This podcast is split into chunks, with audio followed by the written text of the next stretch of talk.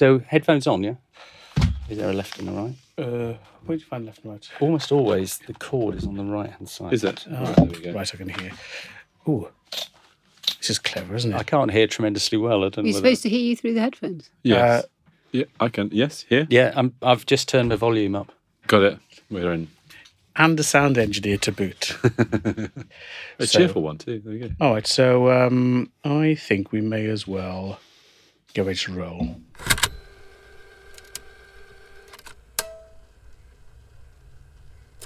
Hey, mics are on. Uh, welcome, everyone, to the RetailCraft Podcast. Let's not hang around. Jamie, David, Emma, lovely seeing you in the studio. Thanks for coming. Let's just tell everyone who you are. Jamie, my co-host, what are you up to? Who are you? I ask myself every day. Jamie Merrick. I work at a company called Salesforce and been in retail for quite a long time, so looking forward to discussing it with you guys. That's great. It's a change for us to be uh, off camera after our video interviews where people told us we were better suited to radio. Yeah, no, I was told that several times. That's great. Hey, David, who are you? I'm David Kohn. I'm the Customer Service and E-commerce Director for Heals, the furniture store. Right, so everyone's getting very excited at that. And Emma, lovely seeing you. And you, Ian. I'm Emma Herrod, editor of Internet Retailing Magazine. And Emma has been doing our magazines for twelve years now. So we're going to be not only listening to some of the new interviews you've done, but maybe picking through the archive at some great interviews as well. So we call it RetailCraft because we're really interested in what the best retailers and the best people in the best retailers are up to. So it's a chance to maybe open the kimono and have a chat with people. So David, thanks for not yet opening the kimono, but welcome. Um, tell us a bit, first of all, about Heals and your role there. Okay, so Heals is a business that's been around for over two hundred years. We were founded in eighteen ten. We put our store down on Tottenham Court Road just about exactly two hundred years ago. And the current store is just over one hundred years old. We've always been in the premium furniture and homewares sector. And we've been through quite a history, I'd have to say. Certainly in the last twenty, twenty-five years, there's been many ups and downs, with perhaps more downs than ups. But my role there at present is to try and drive the e-commerce sales, first and foremost. It's seen to be our fastest growing channel and strategically offers the most opportunity, but it's also to run our customer service operation. Now, you've come from a background of some great retailers, Snow and Rock, where I used to spend half of my life, and Waterstones, where I spend the other half of my life. But now you've gone up, you know, you've added some naught to the price point, so expensive sofas, bespoke furniture, and of course you can't just walk in and and grab things. So what what's the change like when you take digital selling into something with twelve-week lead times, longer consideration periods, and, you know, just a more complex product set? Well, I could give the pat answer, which is that all forms of retail are pretty much the same in, in that you've got to be very clear about what your proposition is, and then you've got to deliver it with excellence to the customer. Um, if I were to pick out some of the differences, I'd say that the principal difference is that the purchase cycle is materially longer for our main revenue drivers, which is furniture. We do plenty of homewares, but uh, that's a smaller part of our business. And with the purchase cycle being longer, it renders some of the traditional marketing channels, for example, P P C, it's a little more complex to judge exactly how you run them. You can't rely on last click R O I, for example, which would be the mainstay of a company like Waterstones. And instead, you've got to look at that longer purchase journey and really try and work out how you're going to bring customers into it and how you're going to take them through the funnel and get them to transact. And so what does that actually look like practically? I mean, it sounds great, but uh, what are the differences then when you're talking about the funnel? Well, I'd say if we were to take P P C as an example, as I say, typically a company is judging its P P C spend on the last click R O I. But if we're trying to sell sofas, where often the purchase is going to end up in the shop, or we're trying to sell three thousand pounds dining tables, realistically, the person who arrives at our site from a paid click is very unlikely to purchase in that visit. So we have to look at our paid search campaign in a different way than I would be used to. For example, the sofa campaign, we accept that it's going to deliver a lower R O I than perhaps the tableware campaign. The second thing is we put a lot of focus on trying to capture purchase intent, because once we've got somebody to the site, the chances are they're not going to transact on that visit. And so we have to really try and understand where they are in their journey. If they come back, we have to try and understand where they've been previously. We have to try and persuade them to come back. So we have to look at our marketing channels and the user experience in a slightly different way to a retailer where typically you arrive at the site, you decide what you want, you purchase it, and then you go away. So I'd say those are the two principal things. Mm. Can I, I mean, just say about expectations of customer. I mean, everyone talks a lot about how they're changed. Is it changed much for the business, for the sort of product that you sell? Are people still as patient, and do they go through that consideration process in the same way? Does it take the same amount of time? You know, my personal view, and this is not something that we've researched in any detail, is that buying anything of high value is a more difficult thing to do now than it's ever been, because there's so much information available and there's so many competing offers around. So in the old days, you were presented with a product, you thought, this is nice. You didn't know there were twenty-five other competing retailers and one hundred other products that do something similar. So you just purchased and you were quite happy with it. But that purchase anxiety now is so much greater mm. than it was ten, fifteen years ago, that you have to cater for that. And one of the things for a business like us, where you are selling product that's several thousand pounds in value, is you've got to try and provide the purchase reassurance throughout the journey that says to the customer, yes, this is the right thing for me. Yes, it's going to be of the requisite quality. Yes, it's going to deliver the happiness that I want to get out of having this beautiful piece of furniture. Mm. So I think, if anything, buying things, selecting things has become more difficult, and the task of the retailer in guiding the customer through that and in reassuring them has become more important. How are you getting ahead of that, though? Um, I think about last year when uh, I dropped you a note afterwards. I had been in the store and had the best service from your store team.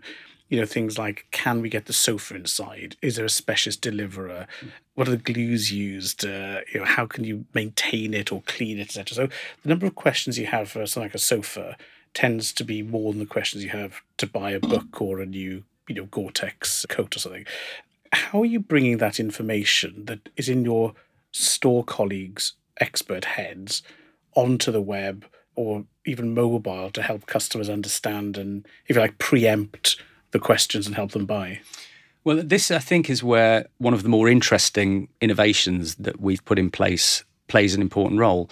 And that's, uh, we're using a piece of technology which connects the online customer with staff in store. So we use an app that is distributed to staff that they have on their phones, and it's connected to our live chat on the website. So if you click through to this and you say, well, I'm interested in a sofa, we will try and put you in touch with somebody who's actually on the shop floor and knows about sofas. Using the app, obviously they can text as though they're on WhatsApp. They can answer all the questions that the customer wants. You can take a photograph, you can even take a video. So what we're trying to do is we're trying to bring that expertise, that knowledge, that passion for the product, we're trying to bring that into the online experience and utilize, you know, what in truth is a somewhat underutilized resource in our mm-hmm. stores, that people aren't queuing, you know, to make their transactions. It's a very personal, intimate experience, but staff can be twiddling their thumbs from time to time. So we're giving them something to do with their thumbs instead of twiddling them. and, and how has that been received? Was that, you know, an imposition from corporate overlords or a welcome release of talent and expertise? I mean, how how does that go from great idea and technology to rolling out on the shop floor and behind the scenes? There's two things that have provided a great incentive for the store teams. The first is that we are able to attribute a conversion online to the conversation that the staff member has had, and we're able to incorporate that into our commission structure. So a guy in store will receive mm. commission for any online sale that's made. The second thing is that one of the outcomes of the live chats is that the customer may still be undecided. So what we see quite often is, look, why don't you give me your phone number and I'll give you a call? And what we've seen in the Kingston store, which is the one which has really picked this up with the greatest appetite, is they have made a large number of transactions that go through their store number because they've instructed or they've asked the customer to make a phone call, and then they've taken it as a telesale. So two really good incentives. Kingston have really grasped the opportunity. They're a smaller store than Tottenham Court Road, but because they've really got into this, they've been able to drive far more of these referred sales than Tottenham Court Road have. So it sounds like there's a kind of a bit of a symbiotic relationship between the two, you know, digital and, and in-store.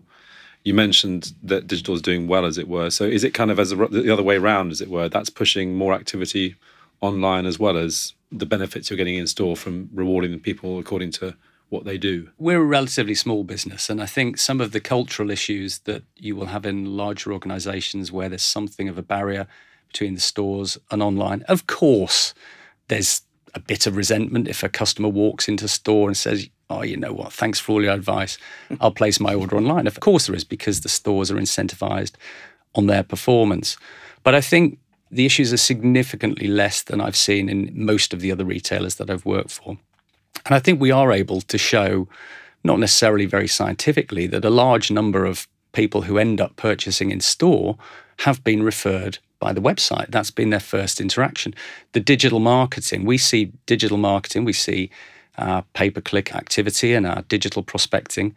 We see that as equally bringing people awareness of the brand, bringing them into shop, as we do bring, bringing them to website and making transactions online. It's not idyllic, but I'd say there is a strong sense of cooperation. There's a strong sense that this is one business. Mm, that's a... a real joy. Now, you have the, the brand, it's got a very strong connection with the physical stores. The stores themselves are beautiful bits of architecture, they're flagships, they're iconic, especially on Tottenham Court Road, I know well. But yet all around us, we hear doom, gloom, challenges to the high street, which we're familiar with. Are you in a high street's doing well mood? High street's challenges, high street's doomed? Where do you sit on the sort of spectrum of positivity about the high street, and what needs to be done to, you know, give it a, a longer life? I think undoubtedly high streets are challenged. And again, I would I challenge any retailer that you talk to to say that the trend is relentlessly positive. There is less traffic on the high street. There's less traffic this year than there was last year, and last year there was less traffic than there was the previous year, and so on. So there is a great challenge in getting people to visit the high street. They're simply doing it on fewer occasions. Mm. So I'm not doom and gloom. I think there is still a strong role for the store. And I think a multi-channel retailer, particularly in our sector, is materially stronger than online only. And what you have seen in our sector is you've seen the likes of loaf dot com, mate dot com, sofa dot com, all opening high street presences so that they can get customers to see the product, to try it in real life. Because you can't, in all honesty, rely on your returns policy. Customers, if they're buying a sofa, if they're buying a mattress, they're going to want to try it. So uh, there is certainly a role for the store, but I think the way in which we judge the performance of the store will have to change, and it will have to reflect its role as a marketing channel, as a, a trial channel, as an experience channel, as a returns and service channel. I think we will have to learn to evaluate store economics mm. in a different way. And the other side of it is there will certainly be some reassessment of what retail rents are, because the relentlessly upward uh, rent revaluations that we've had through most of my life in retail, I, I simply can't see those being sustainable. So I think landlords will have to learn to be a, a lot more flexible. Yeah, and it's odd when we talk about, you know, with code or with service, behaviours, those can flex. Leases are one area that hasn't flexed uh, enough for maybe the agile business. So uh, I think that's a topic we'll definitely um, return to in future. Uh, but just sticking with the store, in the furniture sector, there's a lot of digital innovation with um, you know, Made having a showroom, design your own, uh, IKEA now going, you know, all guns blazing with V R, A R, every R going. Um, what are you doing that's exciting you to, you know, amp up or turbocharge the store experience, if anything? Or maybe these are just, you know, gizmos. What's exciting you about the digital store? So we have tried a number of in-store innovations, handheld devices, and we've really struggled to find meaningful use cases or solid performance out of any of them. So in a way, we've retreated from some of that more innovative stuff. What we have done is, for our sofa ranges, we've introduced now three D or three sixty degree rendering of all of our sofas in, yeah. in all of the Heals fabrics. And we're finding that that's used a tremendous amount by the guys in store to demonstrate what a product will look like. Because, of course, we generally will only have one version of a sofa or an armchair in the store, and it'll be in one fabric. So what we're trying to do is we develop something for the digital experience, but we have half an eye on how that might be used in the store environment. I think the next step will be A R. I have no doubts that at some point that will become more significant. People ultimately want to see what their furniture is going to look like in their environment.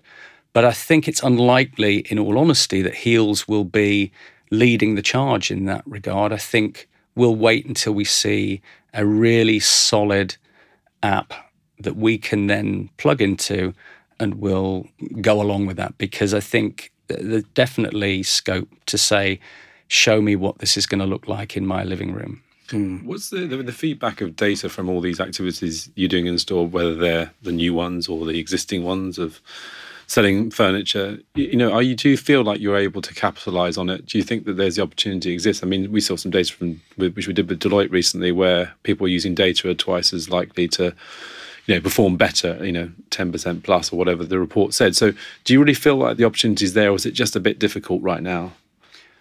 We're a small company. Mm. Uh, we don't have teams of analysts running around analysing things. Um, we also, because we're a small company, are not able to execute hundreds of micro initiatives. So we have to be tremendously focused about what we take an interest in and what we execute against. We can only do a limited number of things well at any given point in time. One of the issues of being a relatively small company is you don't get a lot of usable, and I use the term advisedly, you don't get a lot of usable data. Mm. Um, so for us, uh, we're a little more anecdotal and qualitative, and we tend to rely on that. Obviously, if we create digital initiatives, if we redesign elements of the website, then we try and deploy as much analytical weight as we can. But But I think big data, the use of data, yeah, it's great if you're Uber or Google or Deliveroo, but when you're a business the size of ours, selling a wide range of product, it's not quite as straightforward to find really productive ways of deploying uh, and mm. using that data. So I think, yeah, the opportunity is there, but you know, I think probably reassuring for everyone to know that actually it's quite difficult, and everyone's probably much on the same boat. I, I just think I'm imagining loads of people smiling, thinking, "Thank God for that." yeah, uh, but I think um, one of the things that we've been working on is how you use other people's big data and A I. So plugging into some of the big data sets, the big cloud capabilities, and I think that's something that we'll definitely return to later this year. Um, David, you've balanced pragmatism with ruthlessly looking at returns and evaluating things. When you head back to the office later, what's exciting you? What's the next interesting thing on your list of challenges to knock over? We've launched a couple of initiatives recently that are in their early days. So we're working with uh, a new basket abandonment and browser abandonment email service where we're trying to be far more proactive both about the collection of email addresses, which has become more difficult through the standard routes post-G D P R, but we're also trying to understand where the customer is in the journey so that we can send them an appropriate basket or browser abandonment email. Because again, coming back to my point about intent, for us, intent is the biggest driver. It's a bigger driver than C R M. It's a bigger driver than profiling of customers. If somebody's searching for a sofa and they've arrived at our site, that's a great indicator that they're interested in sofas and hopefully that they're interested in buying them from us. So we're really trying to get to grips with this uh, new provider that we're using. A second thing for us, and I'd say this is a bit less exciting and is a bit more a business issue that we're trying to resolve, is we're really focusing on how we can improve the post-purchase customer experience, because many of our products take a significant amount of time before they're delivered. And in the world of furniture, there can be delays, there can be delivery problems. So we're spending an awful lot of time at the moment looking at how we can improve the communication process, how we can improve our tracking of where the order is, and how we can respond as quickly and effectively as possible to customer queries. Mm. So a bit less excitement, a bit more requirement. Excellent. Well, look, uh, and I think you know, blending those two sides of uh, e-com and customer service, building customer value, fantastic. Now, don't go away, uh, mm. even though we are now turning to Emma. Uh, welcome back, Emma. Um, so, Emma, you've been doing our magazine for absolutely forever. A few years. A few years. And, um, you know, it's a thematic magazine focusing on long-form interviews and analysis. And one of the things I wanted to catch up on with you is, you know, moving from a smaller business now to some of the giants, uh, the supermarket sector. So you have been doing lots of interviewing of supermarket people recently. So Chris Conway from the Co-op was on the cover last month. Maybe let's just catch up and just hear what your thoughts were on uh, your conversation with him. Yeah, the interview with Chris Conway was interesting because the Co-op has the, I'll say, advantage of being a cooperative in the same way that John Lewis is, but they're not online in the grocery sector. So I went to speak to Chris about how they are using digital technology in the store environment to improve things for those customers that want a faster checkout experience. So they're using Scan and Go. On, you scan the product on your own mobile phone using their app. You then check out, paying with your mobile. Don't have to interact with anybody at all. But they're a convenience retailer. So lots of people are just dashing in, picking up sandwich, bag of crisps, drink or whatever, dashing out again. Or there are the community-based or the community shops where people want to go in and have a chat mm. with the person at the checkout. So they're having to balance what each of those different customer groups want to interact, how they want to interact, what they want to buy, where there are gaps on shelves, if need be, using images from C C T V that can highlight what isn't there or what might be in the wrong place, using facial recognition to Um, recognise a delivery driver's coming in, so the door can be opened, let them in. That facial recognition could also be used to check that the customer is the right age for buying age-restricted products mm, at a okay. um, at self-checkout. Interesting. So a lot of cutting-edge technology that is conspicuous by not looking like technology in your face. So very much, you know, the, some of the advances that we were seeing at N R F last year with the focus on the digital store when, you know, Jamie, you and I were walking around and everyone was talking about store, store, store, but deeply digital with A I for face recognition, uh, very strong workflow and processes, and then, you know, data behind it for, you know, shelf completion, et cetera, et cetera. I mean, is this something that you're seeing sneaking into stores as well, these, you know, big technologies, but done in a very light way? That's a good point, actually. When you think about it, I don't actually see a lot of it in practice. As I say, maybe that it's just there and I haven't realised it. And that's your point about the sort of subtlety of some of it.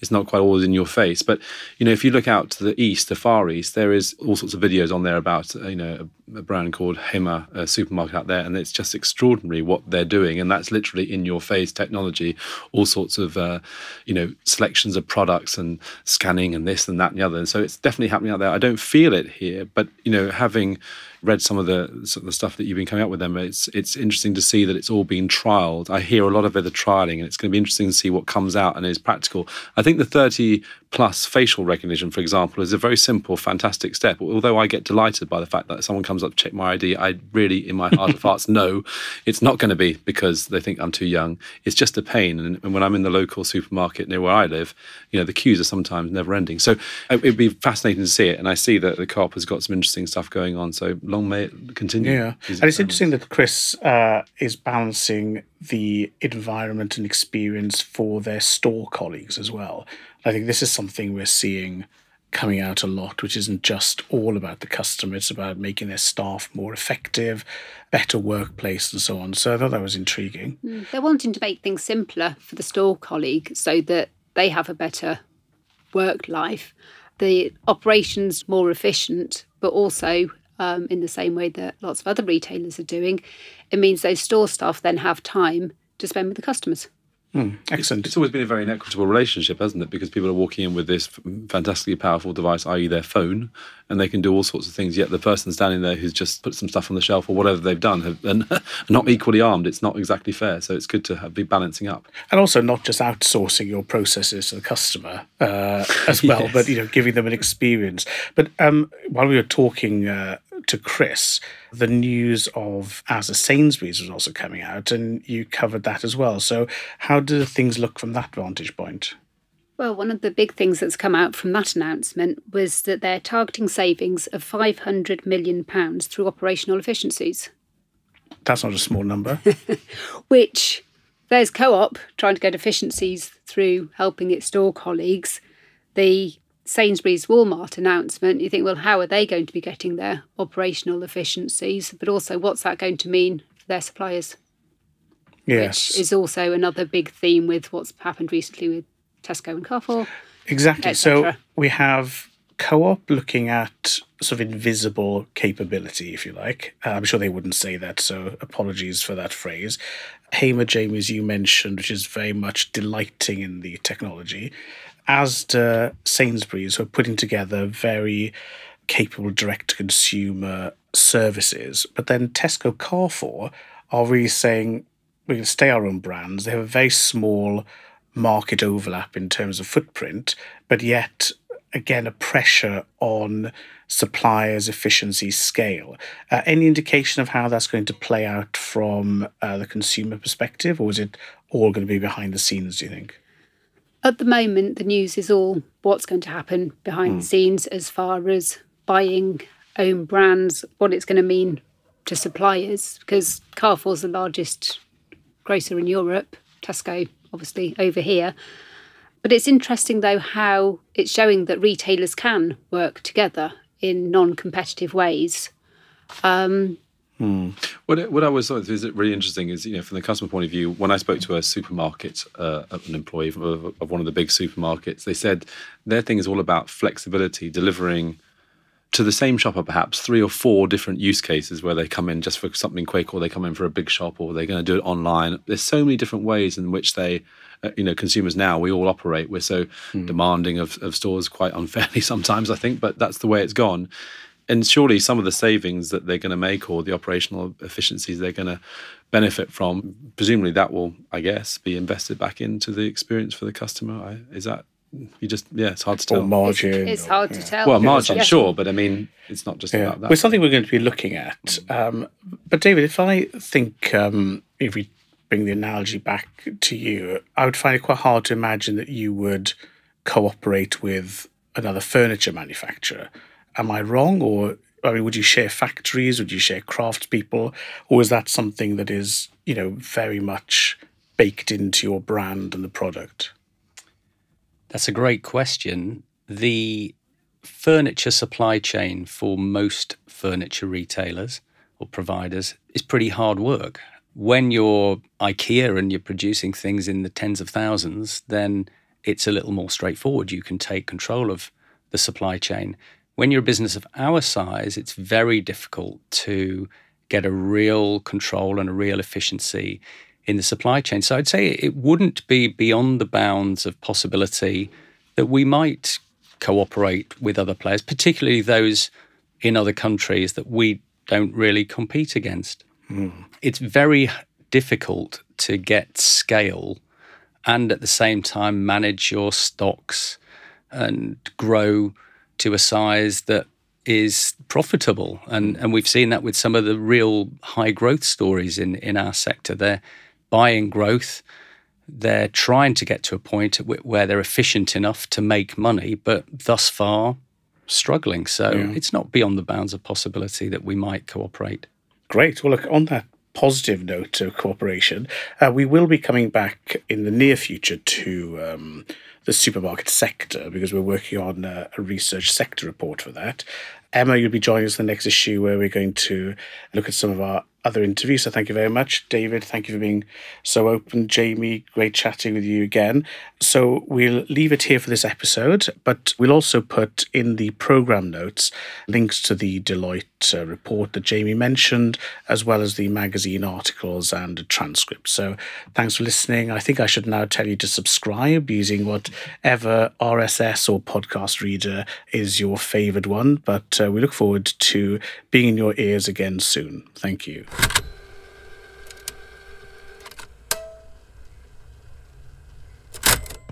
Ta-da! Thanks, very guys. Good. That was great. So what did we miss out that we should have asked that was uh, a super cunning question? Did I let anyone off too lightly? Well, I, I always, I mean, I always like to, you know, ask when we got people like you here, David, to, you know, the sort of busting some of the myths or, or reinforcing some of the myths, you yeah. know, about the omni this or, you know, those kind of things. Where do we sit? The people who are actually at the coalface today, how are you feeling about it? Is it a lot of, you know, hype or is it actually oh. true? Um, maybe. Well, I, I'm probably, the, in a sense, the worst person to ask because I am the most sceptical person in the industry. And it's a tremendous struggle for me to keep an open mind about all sorts of new stuff because my first reaction to almost everything is, what is the point of that? Yeah. So for me, there are tremendous, uh, there's always a theme of the month, isn't there? Yes, it was big data, now it's A I and chatbots, it's personalization. And I think for most retailers, they don't stop and think, what is this really for? What's the purpose that it is serving that will benefit mm. my proposition? They see a nice, shiny piece of tech and they think, hmm, that's nice. I think in a sense, because I come from a very grounded bricks and mortar background, I've been in retail for an awfully long time, I'm inclined to be a little more practical about these things and mm. always ask the question, what what is it for? But you're practical. I mean, you're characterising yourself in a slightly grumpy way, but you're pretty ruthless about driving forward initiatives where you see an advantage. So what is it about your cynicism antennae that switch to something and say, well, that's worth investing in or not? Because earlier on, you were talking very pragmatically about not getting carried away, but also working hard at the customer, monitoring conversion, you know, realistic about the role of the store. So what does tickle your enthusiasm antennae? I often ask myself the question as to why did I get interested in this thing? Because we have, despite being a small business, despite having tremendously small budgets, we have invested in, I'd say, five or six things which are quite innovative over the course of the last twelve months. Generally, I'm looking for something where there is a clearly deliverable result, either in increased efficiency, better user experience, or better customer service. And I think there's an element of subjectivity in that. Mm-hmm. There's an element of how persuasive the salespeople are, but th- there are an awful lot of Me Too products out there. Mm. And really sorting out the wheat from the chaff is incredibly difficult. I often yeah. joke that I spend probably half of my jobs saying no. No, I'm not interested in this thing that you're saying is the thing that's going to transform my life. But I have to try and keep an open mind because something will be presented to me. I mm. uh, look at it and think, okay, yeah, I need to take a second look at this, a third look at this, and see whether it genuinely delivers some benefit either to, say, efficiency, customer experience, or customer service. Interesting. Well, look, one thing we need to take a second look at is the excellent coffee here. So should we go and uh, grab some coffees and... Uh, I mean, maybe a bit of a lunch as well, so you never know. Coffee had lunch. There, look at that. Thanks so much, guys. Thank you. Thank you. Very good. Lovely. Thank you.